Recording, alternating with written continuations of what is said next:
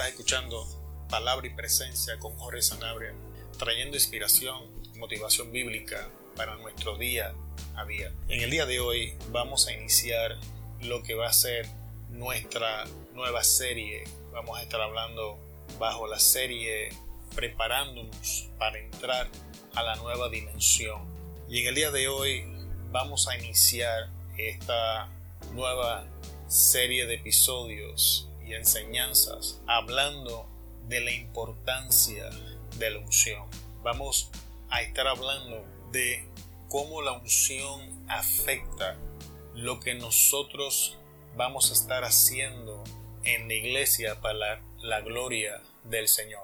El texto base lo vamos a encontrar en Primera de Samuel capítulo 1 versículo 3 y llama a Isaí al sacrificio y yo te enseñaré lo que has de hacer y me ungirás al que yo te dijere. Así que el primer paso para iniciar nuestra jornada en esta aventura que nos va a llevar a la próxima dimensión es recibir la unción. Veamos que Jesús tiene que, que decir en relación a esto. En Hechos 1.4 leemos, no se alejen de Jerusalén, sino esperen la promesa del Padre de la cual les he hablado. Juan bautizó con agua, pero dentro de pocos días ustedes serán bautizados con el Espíritu Santo. Así que antes de iniciar nuestra jornada a ejercer cualquier ministerio o desempeñar cualquier función en la iglesia, en el cuerpo del Señor, lo primero que debemos hacer es recibir el bautismo del Espíritu Santo, porque recibiendo el ungido recibimos la unción. regresemos a primera de Samuel y leamos el, el capítulo 1 versículo 13. Y Samuel tomó el cuerno del aceite y lo ungió en medio de sus hermanos. Y ahora escucha bien. Y desde aquel día en adelante el Espíritu de Jehová vino sobre David. Si prestamos atención, en ambos casos, la unción llegó acompañada del ungido.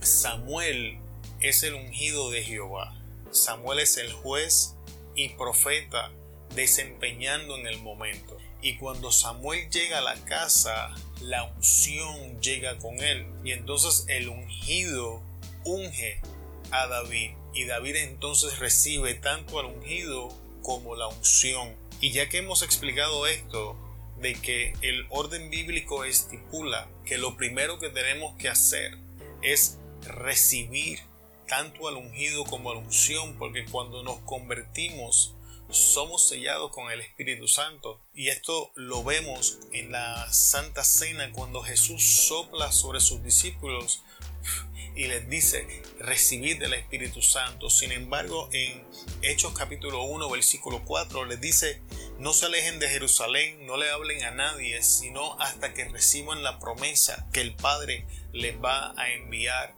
Esto significa que cuando uno se convierte, somos sellados, recibimos el Espíritu pero esto no significa que es el bautismo del Espíritu y antes de comenzar a ejercer cualquier ministerio en la iglesia debemos ser bautizados con el Espíritu para entonces poder comenzar a ejercer. ¿Y por qué es esto? Porque bíblicamente hablando la unción determina el ministerio, no viceversa. El ministerio no determina la unción, sino cuando el ungido llega y él te da la unción, esa unción que tú recibes determina en el ministerio que tú vas a servir.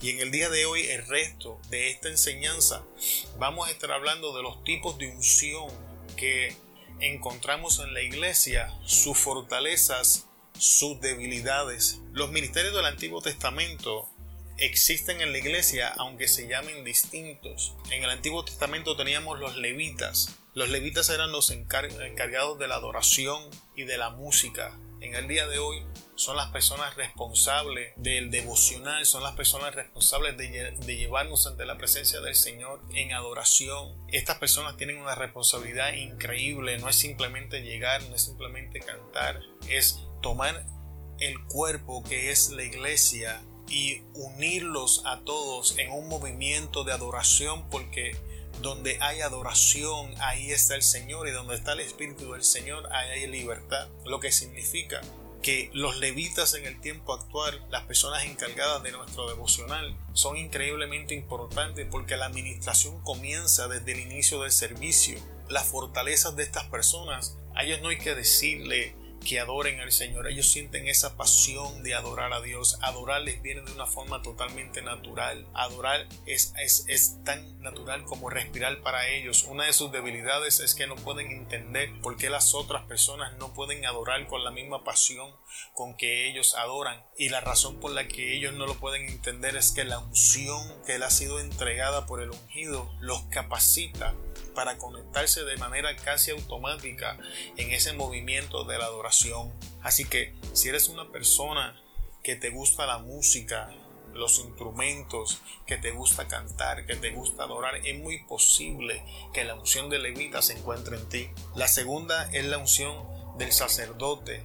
Los sacerdotes se encargaban de presentar los sacrificios y ministrar en el templo. Estos, estos representan a los ancianos en la iglesia. Los ancianos de la iglesia no simplemente por edad, sino en madurez espiritual, son los que se encargan de presentarse día tras día por nosotros en el templo, de que las cosas estén funcionando, de supervisar el orden. Estas personas están encargadas de trabajar mano a mano con el pastor para que cada uno de los ministerios continúe fluyendo y compartir el peso de la carga. Una, una de las debilidades que pueden entrar los ancianos es, es, es entrar frigidez espiritual, es en envolverse tanto en lo que es su función dentro de la iglesia que pueden olvidar la gracia y la misericordia.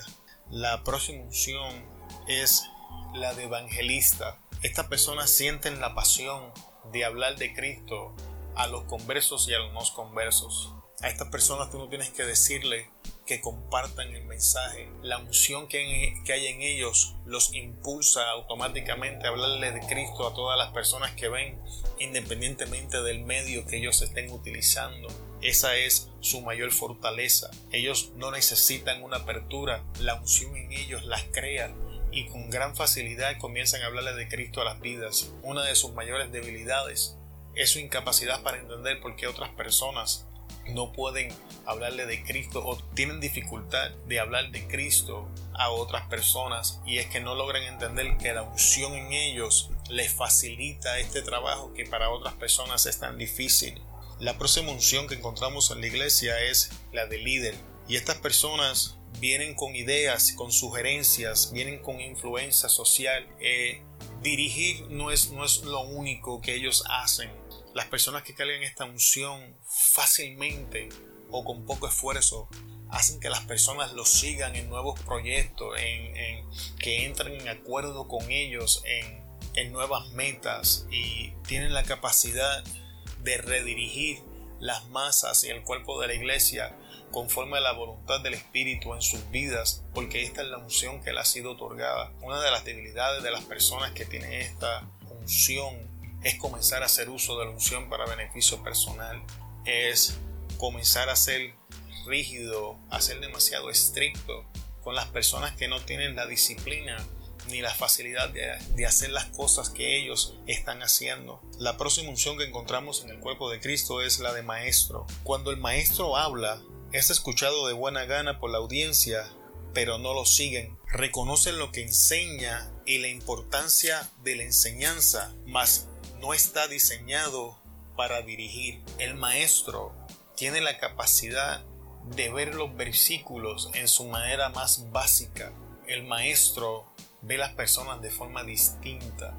Y cuando alguien con unción de maestro abre su boca, las personas que están alrededor y reconocen esta unción le escuchan no, no tienen problema en escuchar a la persona, no tienen problema en prestar atención a lo que están diciendo, no tienen problema en reconocer la sabiduría, el conocimiento y la revelación que sale de la boca del maestro. Sin embargo, la unción de maestro no provoca a la audiencia a seguirle porque no está diseñado para dirigir. Uno de los grandes errores que cometen las personas con unción de maestro es pensar de que porque son maestros, él ha sido revelado los misterios de la palabra, esto los capacita para dirigir. Y no es cierto. Los maestros estamos diseñados para enseñar la palabra, estamos diseñados para instruir, estamos diseñados para compartir los misterios bíblicos, pero no necesariamente estamos capacitados para dirigir porque no tenemos la gracia ni la unción de parte del Espíritu para hacerlo. Ahora vamos a hablar de la unción del pastor o pastoral. Cuando habla, las personas son impulsadas por el Espíritu a seguirle, aun cuando no saben por qué le siguen. Un pastor no necesariamente necesita una palabra con gran profundidad bíblica para ejercer su ministerio. La unción que le ha sido otorgada pulsa a las personas que la escuchan y pertenecen a su rebaño a seguirle de manera automática. Jesús enseña en Juan capítulo 10 versículo 27, mis ovejas oyen mi voz y yo las conozco y me siguen. Y aunque él está hablando de su persona, este verso aplica a las personas que tienen llamado ministerial y pastoral, porque Dios diseña cada ministerio con una audiencia, Dios diseña cada rebaño, cada pastorado con su rebaño, y cuando una oveja encuentra la voz de su pastor, instintivamente le va a seguir. Una de las mayores debilidades que, que tiene esta unción puede ser el temor al estancamiento, el temor a perder sus ovejas o que alguien se las robe. Puede ser el temor y la desconfianza de aquellos que piensan diferente o poseen una visión distinta a la suya en la Grey. Y lo cierto es que bíblicamente hablando hemos demostrado que nadie puede robar las ovejas del pastor porque las suyas reconocen su voz y le siguen. Ahora vamos al próximo, a la próxima unción que es el servicio. Estas personas mantienen la iglesia en orden, son impulsados a cubrir los aspectos naturales básicos y más, y más importantes en el templo, organización, limpieza y cuidado de la iglesia. Lamentablemente su arduo trabajo, su arduo e importante trabajo es constantemente pasado por alto por la Grey. No todos están llamados o estaríamos llamados a estar en una plataforma. Algunas personas van a servir enseñando, dirigiendo, adorando, tocando un instrumento, colectando la ofrenda y en cada uno de los ministerios en la iglesia. Sin embargo, hay personas que se sienten impulsadas a servir tras bastidores. Son las personas que, que entran en la cocina, en aquellas iglesias que tienen cocinas son las personas que se sienten impulsadas a limpiar el templo cuando los hermanos salen, son las personas que se encargan de mantener todo organizado y en los tiempos que estamos viviendo desinfectado para que la Grey pueda juntarse saludablemente y adorar a Dios. Y para finalizar este episodio en el día de hoy, es importante decir que todos los ministerios son importantes. Ninguno de, estos, ninguno de estos ministerios, ninguna de la unción en estos ministerios debe de faltar en nuestras iglesias. Ninguno debe de ser pasado por alto. Una iglesia donde solo opere la, por ejemplo, la unción del maestro estaría incompleta porque estarían todos intentando enseñar y no habría quien, quien, quien escuchara. En una iglesia donde solamente le prestaran atención a la iglesia evangelística, tendrías una iglesia donde constantemente estarían llegando nuevas almas heridas, destruidas, pero por la carencia de maestros adentro o de líderes, entonces no sabríamos cómo administrar esta iglesia. Todos los ministerios son importantes, no todos podemos ser ojo, no todos podemos ser oído, no todos podemos ser boca, y aun cuando la boca dijera no soy del cuerpo, no por esto va a dejar de serlo. Y en el día de hoy, esta corta enseñanza está diseñada para ayudarte a reconocer qué unción opera en ti de la forma más básica y práctica posible para que entonces podamos comenzar a dirigir nuestros pasos a lo que va a ser la próxima etapa que es donde vamos a estar hablando en la próxima enseñanza. Te damos muchas gracias por estar con nosotros en el día de hoy en Palabra y Presencia con Jorge Sanabria, trayendo inspiración y motivación bíblica para nuestro día a día. Te bendecimos en el nombre de Jesús. Te esperamos en el próximo episodio y recuerda que puedes visitarnos a nuestra página web palabrapresencia.com. También puedes visitarnos en los medios sociales Instagram, Twitter, YouTube y Facebook a través de Palabra y Presencia o mi nombre es Jorge Sanavia. Una vez más te bendecimos y te damos muchas gracias por estar con nosotros. Nos despedimos. Hasta luego.